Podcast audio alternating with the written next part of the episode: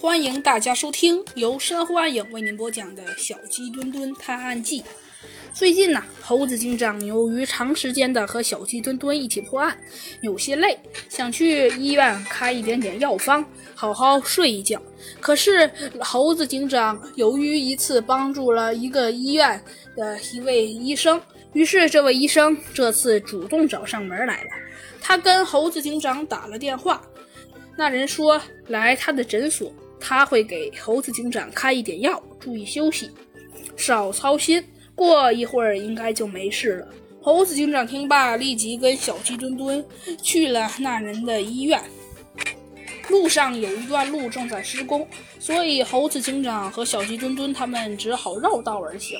这条道要穿过黄雀森林公园，虽然远了点，但车流稀少，道路宽广，在这里开车还是蛮舒服的。猴子警长不禁心情大好，准备好好享受一下这静谧的时刻。汪汪！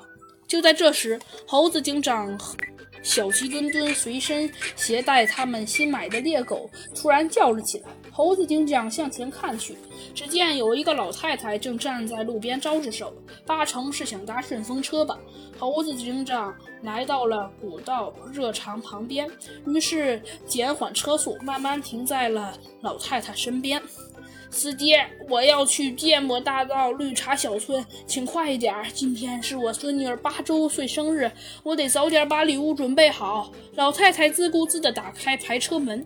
坐进来，叨叨絮絮地说。